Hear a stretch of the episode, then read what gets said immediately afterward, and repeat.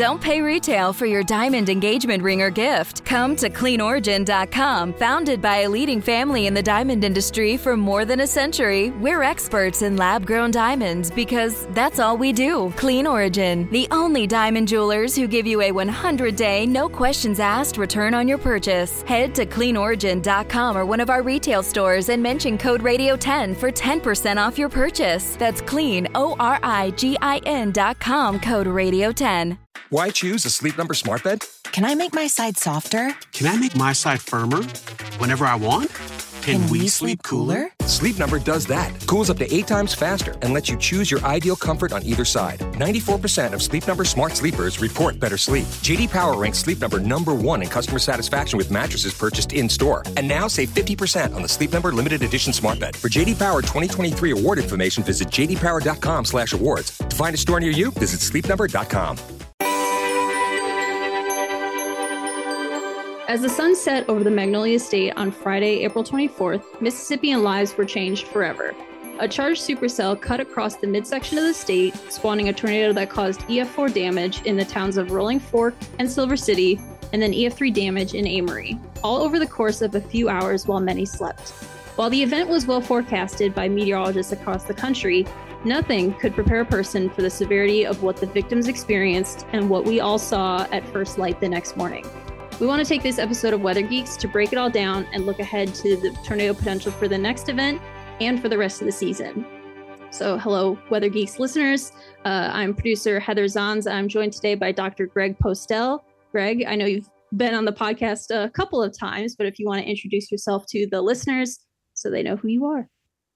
Well, welcome everyone. Uh, thanks, Heather. Uh, Doctor Mm-hmm. Greg Postel at the Weather Channel. And yeah, you know, we were, Heather, covering the severe weather very intently, uh, not just that day, Friday, but also the days before. You mm-hmm. know, we had plenty of, of ample uh, awareness from the great forecasters at the Storm Prediction Center saying there was going to be a pretty volatile day. And, you know, it was one of those things where we all kind of knew that there was trouble ahead. And unfortunately, that verified. Yeah, we are very fortunate that S P C could give us foreca- uh, their forecast outlooks five days in advance. And I'm pretty sure this outlook was out at least a, as like a day four.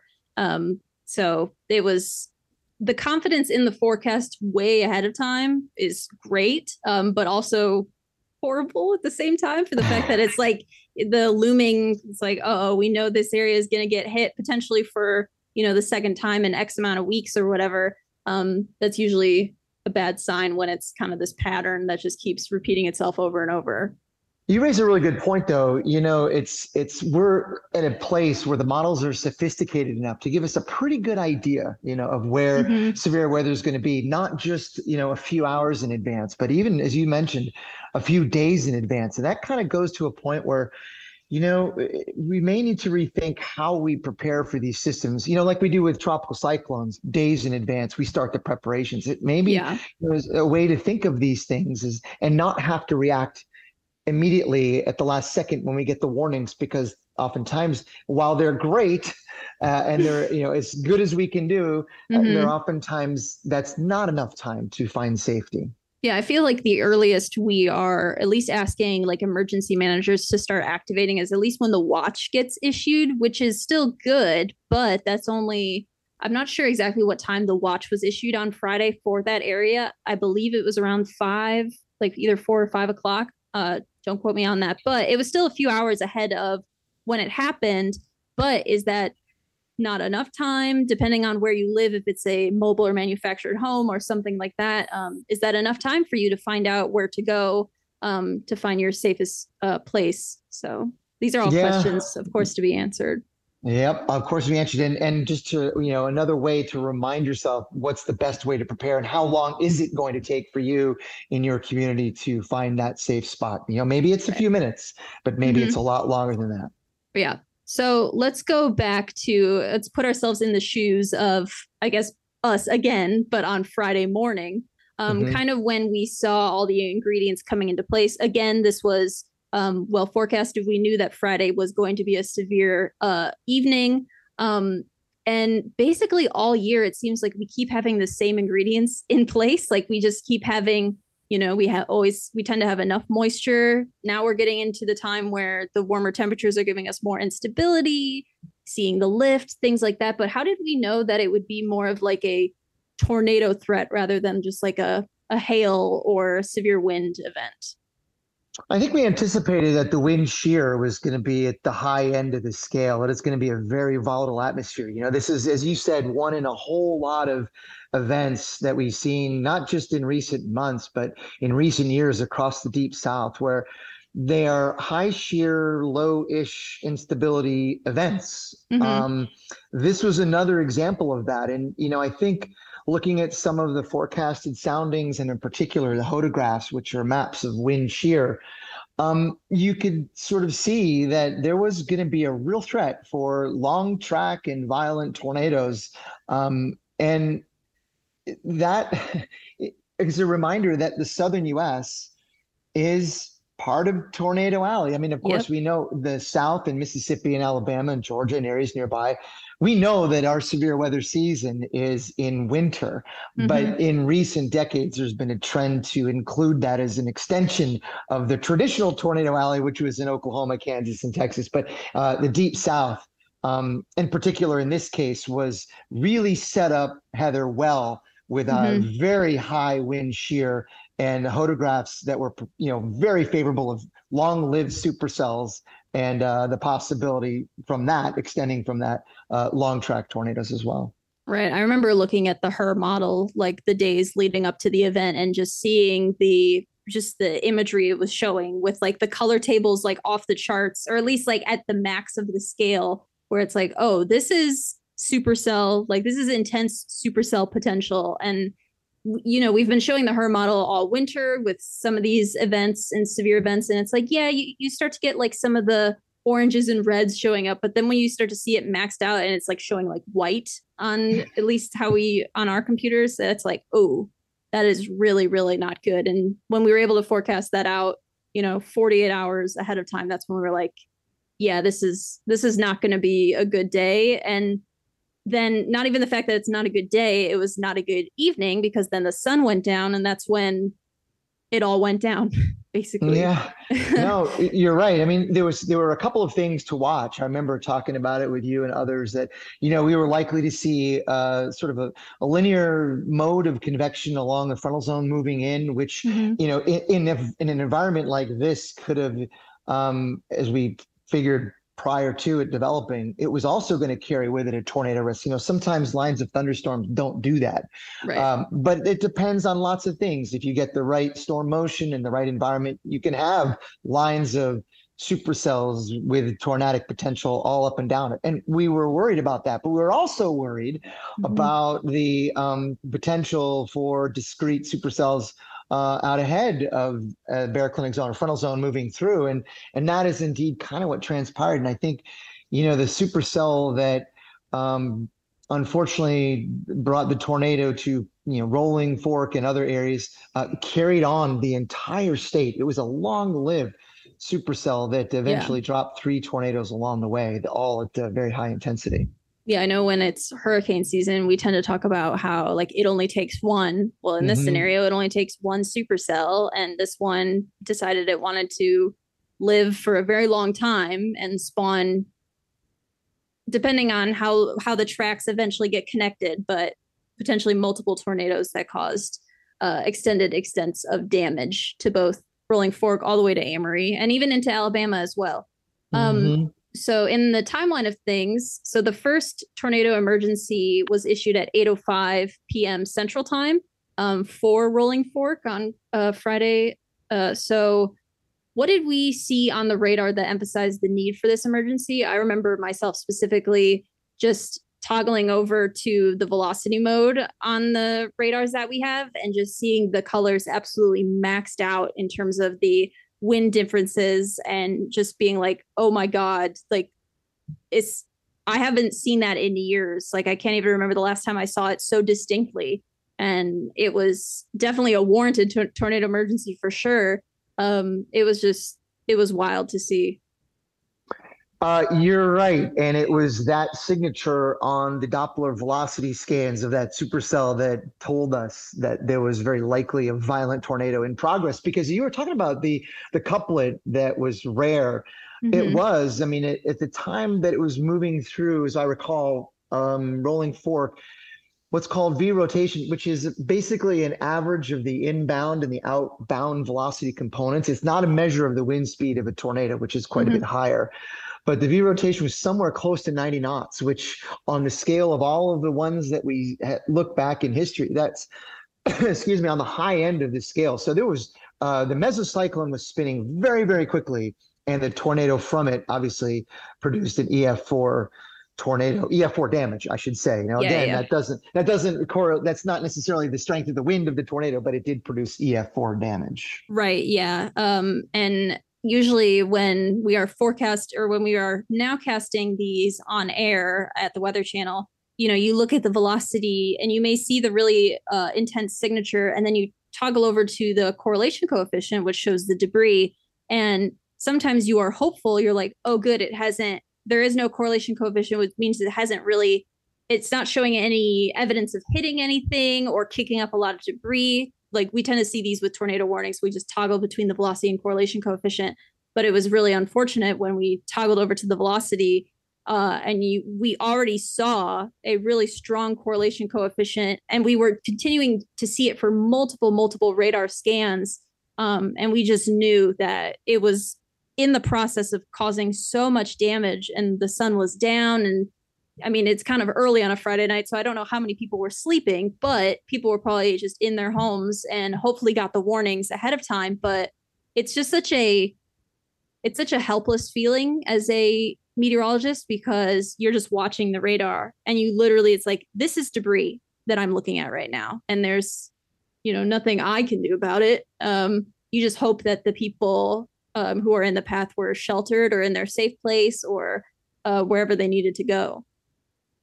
Uh, that debris that you were talking about, sort of the debris tracking technique used by these Doppler scans, is really important. It can also tell you how high the debris is being lofted. Yeah. In some cases, I think at Rolling Fork, it was somewhere around thirty thousand feet up. So yeah. um, there are violent circulations, not just uh, in the horizontal, but also the updraft in, associated with the tornado is incredibly strong. And, mm-hmm.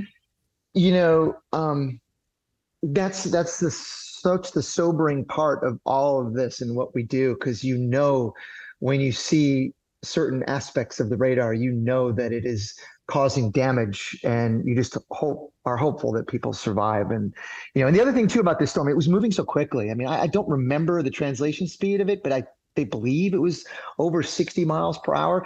So when you get the warning, that's not a lot of time to react, which is another you know another reminder that you know. Don't wait for the warning. Uh, look for other hints and signals, like the watches, for instance, and mm-hmm. you know, have your have your safe plan and know how to react um, well before perhaps a warning goes out. Right. Yeah. Like if you are put under a watch, may, I mean, for one, maybe you should stay home or wherever your safe place is. Go to that safe place and just hang out there. Bring a book. Bring something just to like hang out until the watch is over, or you are watching your local forecast and you know. Okay, the threat has passed for me. I can now, you know, continue. Mm-hmm. But it's, yeah, sometimes the warning, uh, the warning gets issued, of course, and it is ahead of time. But how much time do you actually need to prepare, especially if you have multiple kids and you're trying to wrangle them? And it's like, no, you have to come. We all have to go hang out in the bathroom for a little bit. And there's like, no, I don't want to. Like, whatever. It's like mm-hmm. the severity of things like that um, is, yeah. It's nothing that you you can try and prepare for it, but then when it actually happens, the ability to actually put your plan into place is where it is the most important. And there's not always, um, you know, a lot of safe places to go. You know, if yeah. you have a sturdy structure, and it's even hard to know if the structure that you're in is sturdy. Uh, we always say, you know, as many walls between you and the outside, uh, because flying debris is a huge problem and a killer. Mm-hmm. And it's completely lethal at these kinds of, you know, tornadic velocities. So there's that. There's places in the bathroom that are actually good places to be, with all the plumbing uh, offering additional protection.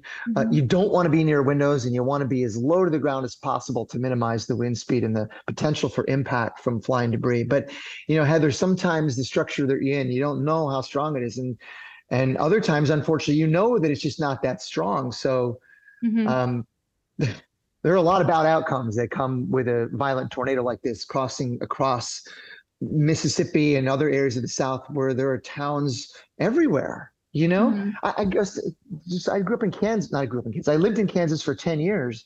Mm-hmm. And I remember um, you sometimes you get a tornado warning and you just know that it's there are very few things in its way, you know? Yeah. But not the case so often in the Southeast is that tornadoes, the same tornado moving through the Southeast, unfortunately, can hit a lot more things. Mm-hmm. Yeah, there's just a lot of st- and nothing, nothing is like stopping it. It's just going to continue its track, and you know, you never know yeah. what's going to happen. So, um, on that note, uh, with this tornado, and we kind of mentioned it a little bit before, there's been a lot of conversation about long track tornadoes and how rare they are. And Postel, and I, I know you and I were talking offline about this, about tornado intensity is so fickle. It is constantly changing, like by the millisecond that a tornado is changing its intensity. So like you said, it, it caused E F four damage in Amory and Silver City, but was that its peak intensity at X given time? We don't know. And it's so hard to lock that down to, you know, any exact um, science. So long track tornadoes are difficult to get because the ingredients just change. So com- like any, the environment that the tornado is in at one second versus the next second is different. And that's why tornadoes are just so hard. The complex flow, you got that right. Uh, in a tornado, it's all over the place and at different speeds, at different uh, angles, you know, and there's been some really good studies lately. Josh Wurman and Karen Kosiba, I know the D O W teams have in recent years um, written up uh, the uh, report that indeed tornadoes, supercell tornadoes in particular, are probably quite a bit stronger than the E F damage ratings suggest. Mm-hmm. Um, because, you know, sometimes the peak intensity of a tornado wind is very transient, may last only a few seconds, or perhaps, you know, is over a very, very small area, maybe even only the size of half of your house. And, you know, a real instantaneous wind uh, excess like that um, may not be captured in the damage path. But if the, you know, the measurements um, from the Doppler, for example, in this case, the Doppler teams, uh, they were out there and measuring actually remotely, mm-hmm. but to a pretty high degree of accuracy, the wind speeds in a lot of these tornadoes, and found that they were the wind is actually stronger oftentimes yeah. by a, I think the E F category uh, or more than the damage ratings mm-hmm. suggest. So there's yeah, which there. is scary. Again, yeah. reiterating, if you're under the warning, I mean, the you don't know the intensity. It's just like the normal layperson wouldn't know. They just know, hey, I'm under a tornado warning. I need to take shelter, regardless of how strong it is, because it may be even stronger than you think.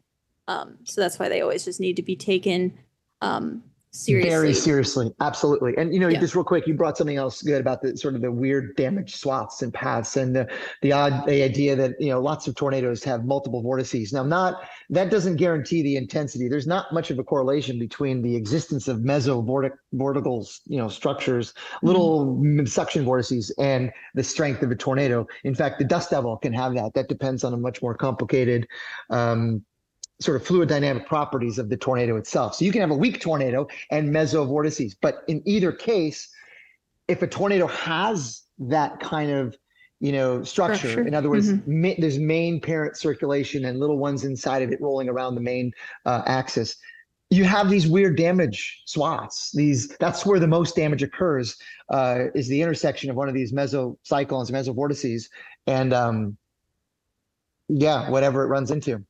Yeah. Yeah. So we hope for the future of these communities. Obviously, there is a lot of rebuilding that needs to happen um, in the short term and the long term. Um, hopefully, uh, they will be able to rebuild better with better building codes or stronger, or if however they need to rebuild, they figure out a system of like installing separate storm shelters or having designated buildings that people know where they can go in these situations. Um, this will be a lot for these communities to discuss in the future um, because there's, again, a lot of uncertainty. Tornadoes are because uh, we were also talking about this earlier, tornadoes are so, in the grand scheme of things, tornadoes are so small. Like, they are such a small point on the map um, compared to all other natural disasters, and, but they are so destructive in their tiny, tiny space that they uh, exist in. Um, so that's why you just need to always be weather aware and know if you are in an area that's favorable, it can happen. It can happen to you. So you never want to think that it can't happen, because you just always have to be uh, mindful of that.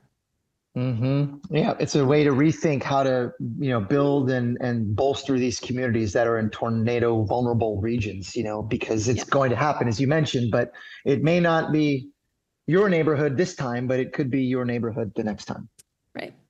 So we're going to take a quick break, and then when we come back, we will look ahead to the next severe event um, with more tornado potential. Worried about letting someone else pick out the perfect avocado for your perfect impress them on the third date guacamole? Well, good thing Instacart shoppers are as picky as you are. They find ripe avocados like it's their guac on the line. They are milk expiration date detectives. They bag eggs like the twelve precious pieces of cargo they are. So let Instacart shoppers overthink your groceries so that you can overthink what you'll wear on that third date. Download the Instacart app today to get free delivery on your first three orders, while supplies last. Minimum ten dollars per order. Additional terms apply. The comfort of your favorite seat is now your comfy car selling command center, thanks to Carvana. It doesn't get any better than this. Your favorite seat's the best spot in the house. Make it even better by entering your license plate or V I N and getting a real offer in minutes. There really is no place like home. And speaking of home, Carvana will pick up your car from yours after you finalize your offer. Visit Carvana dot com or download the app and sell your car from your comfy place. CarMax is putting peace of mind back in car shopping by putting you in the driver's seat to find a ride that's right for you. Because at CarMax, we believe you shouldn't just settle for a car. You should love your car. That's why every car we sell is CarMax certified quality, so you can be sure with upfront pricing that's the same for every customer. So don't settle. Find love at first drive and start shopping now at CarMax dot com. CarMax, the way car buying should be. Hey everyone, welcome back to the Weather Geeks podcast. I'm Heather Zans, a producer here, uh, joined by Doctor Greg Postel of the Weather Channel.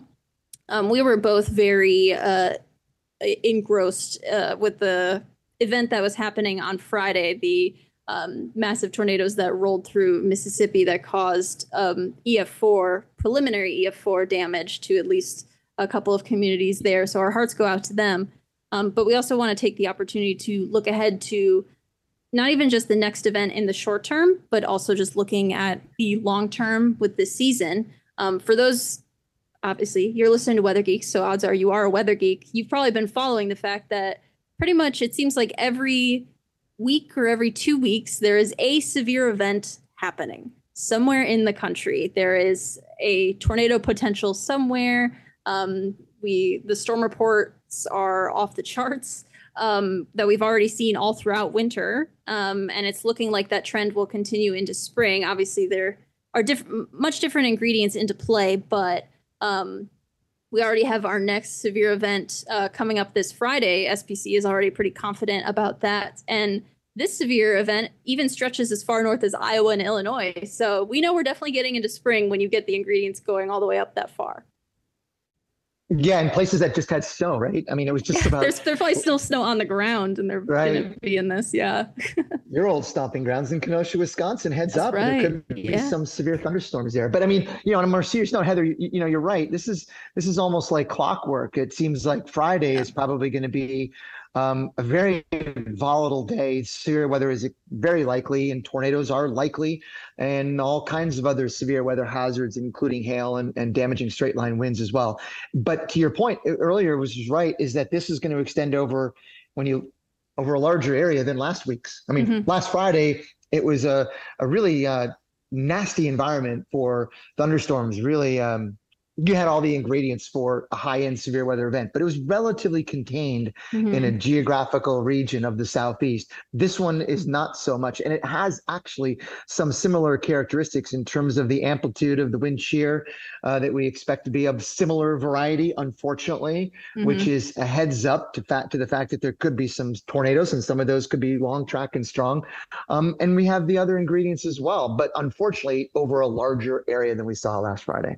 Right. Uh, I remember just just before this looking at like the upper level wind maps of of just like the Midwest and like the Central Plains. I'm like, those winds are screaming, like it mm-hmm. is like like, yeah, the wind shear is just really off the charts. And uh, as you were saying, when you see it over such a large area, that's when it gets so, so difficult because you're trying to pinpoint um, like there's not one area that you can really focus on, like how you're saying the uh, area last Friday. We kind of knew it was between like Arkansas, Mississippi, Louisiana was kind of like our our focus area. But when your focus area is so large, um, mm-hmm. that's when just so many more people have to be mobilized, um, uh, utilized for this, uh, like emergency managers, things like that. So um, and especially happening on a Friday.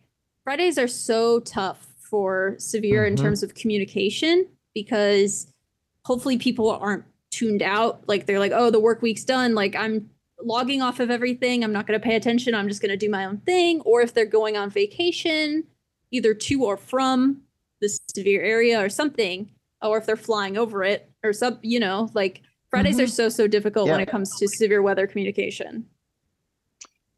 So, um, you know, it's, it's Tuesday and the severe weather mm-hmm. events uh, coming Friday. So that's, you know, quite a bit. Uh, there's a little bit of lead time there.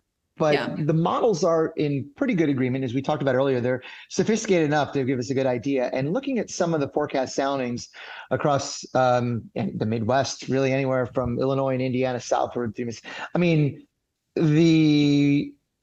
the degree to which the wind shear is going to be favorable for tornadoes uh, and severe thunderstorms more generally um, is very high. I mean, it yes. is looking at some of the forecast uh, hodographs and some of the other data that we look at, the type of wind shear that we're going to have is unfortunately uh, suggesting that we're going to see a very, very unfortunate outcome here with the number of severe weather reports and unfortunately probably tornado reports as well.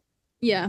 Yeah. So this is... I mean, it is March. Today is March twenty-eighth, um, and this severe event is happening on the thirty-first, I believe. Um, and then we're already into April, which yep. when you, if you are a severe weather uh, aficionado, you know, March, April, May, those are the months. And April is in the middle of that. And that's usually where it all really starts to get going. When we were talking about it, it's like, oh, once every week that we tend to see a severe event. Well, when we get into these months, it's like once every three days. It's mm-hmm. just kind of rolling, you know, each new storm system comes rolling through. You got that energy recharging and it just, you know, happens over and over again. So um, are there any analogs or like trends that you're seeing going into April that, I mean, I guess, is there anything that looks like it could be slowing down? Because honestly, I don't think it is. No, the me- the medium range guidance, uh, the stuff that looks out, you know, in the one to two week time frame, and then even beyond that, it continues to support the idea that we'll get repeated troughs coming into the West.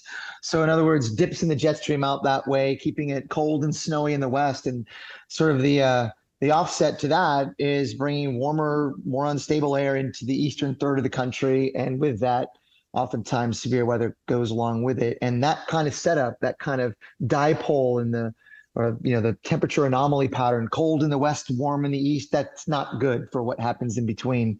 And um, unfortunately, I don't, like you said, I don't see a whole lot of change upcoming. I mean, eventually we'll get our way out of it, but yes, it doesn't look like right now that there's something that's going to, you know, knock it off its tracks anytime soon. It might be a while. I'm going to just do a quick look here while you sort of yeah. fill in the gaps here. I'm going to look ahead and look at some of the longer range guidance, but I'm yeah. pretty sure they're forecasting warmth in the Southeast with ridging more prominent than not. And that's not a good sign for severe weather. Yeah, I know um, the past couple of days, I believe it was Jacksonville, um, the, or at least the Jacksonville area have already hit their first ninety degree of the year, which is mm-hmm. really above average for them. They tend to hit it in like mid-April. Um, and it's like, oh, it's Florida, whatever that happens. You know, it, it gets to ninety degrees. It's been warm. And it's like, it has been very warm. I remember um, parts of like Miami and Key West were hitting their first ninety in like February.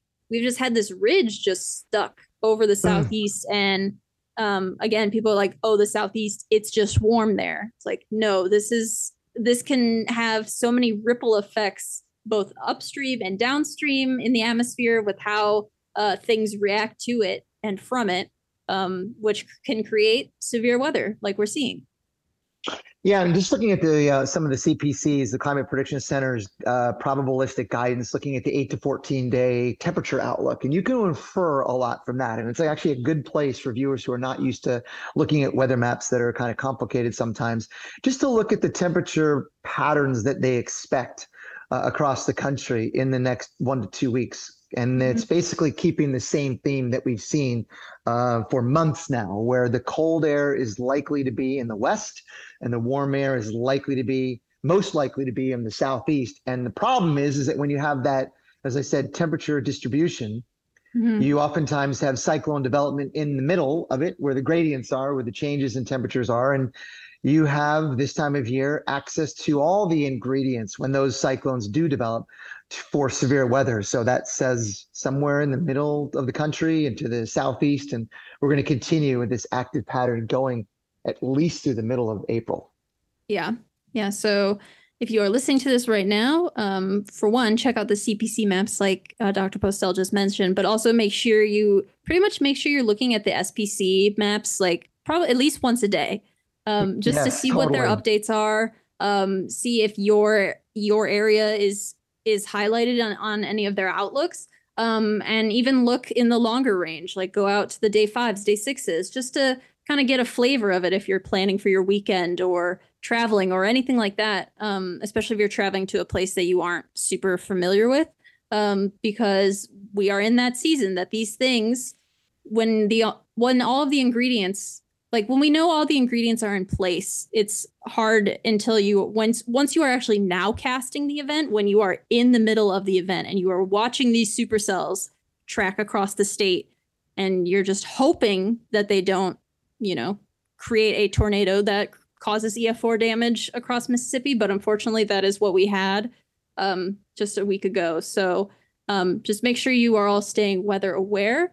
Um, we're going to wrap up the podcast. Doctor Postel, is there any uh, final thoughts that you have? No, just stay aware, stay tuned. I mean, Heather, mm-hmm. you and I are going to be on uh, streaming, right? That's uh, right. T W C streaming on Thursday and Friday night. So we'll be covering uh, the severe weather. We'll cover as many live uh, shots as we can. And I think we'll have people out in the field. And so um, we'll cover it hopefully as uh, best we can for you. It's going to be a busy time, I think. Is, Not yes. so much Thursday, more so Friday. Yeah. Yeah. Thursday will be a lot of forecasting ahead for Friday and then covering all of the areas, because as we mentioned, it is a very large area on Friday that we will be looking at. Um, so we just want to end the podcast with our Geek of the Week. Um, and I wanted to take this section of the podcast to highlight all of the men and women at the National Weather Service in Jackson, Mississippi, for all of their efforts this past weekend, from forecasting the event ahead of time, now casting the tornado emergencies, then conducting the damage surveys. And then they had to mobilize for another severe event that occurred just a few days later. Um, and now looking ahead to Friday, potentially being mobilized again. So uh, your hard work is extremely appreciated from everyone here on the Weather Geeks team. Um, and that is the end of this episode. Thank you for tuning in and stay safe.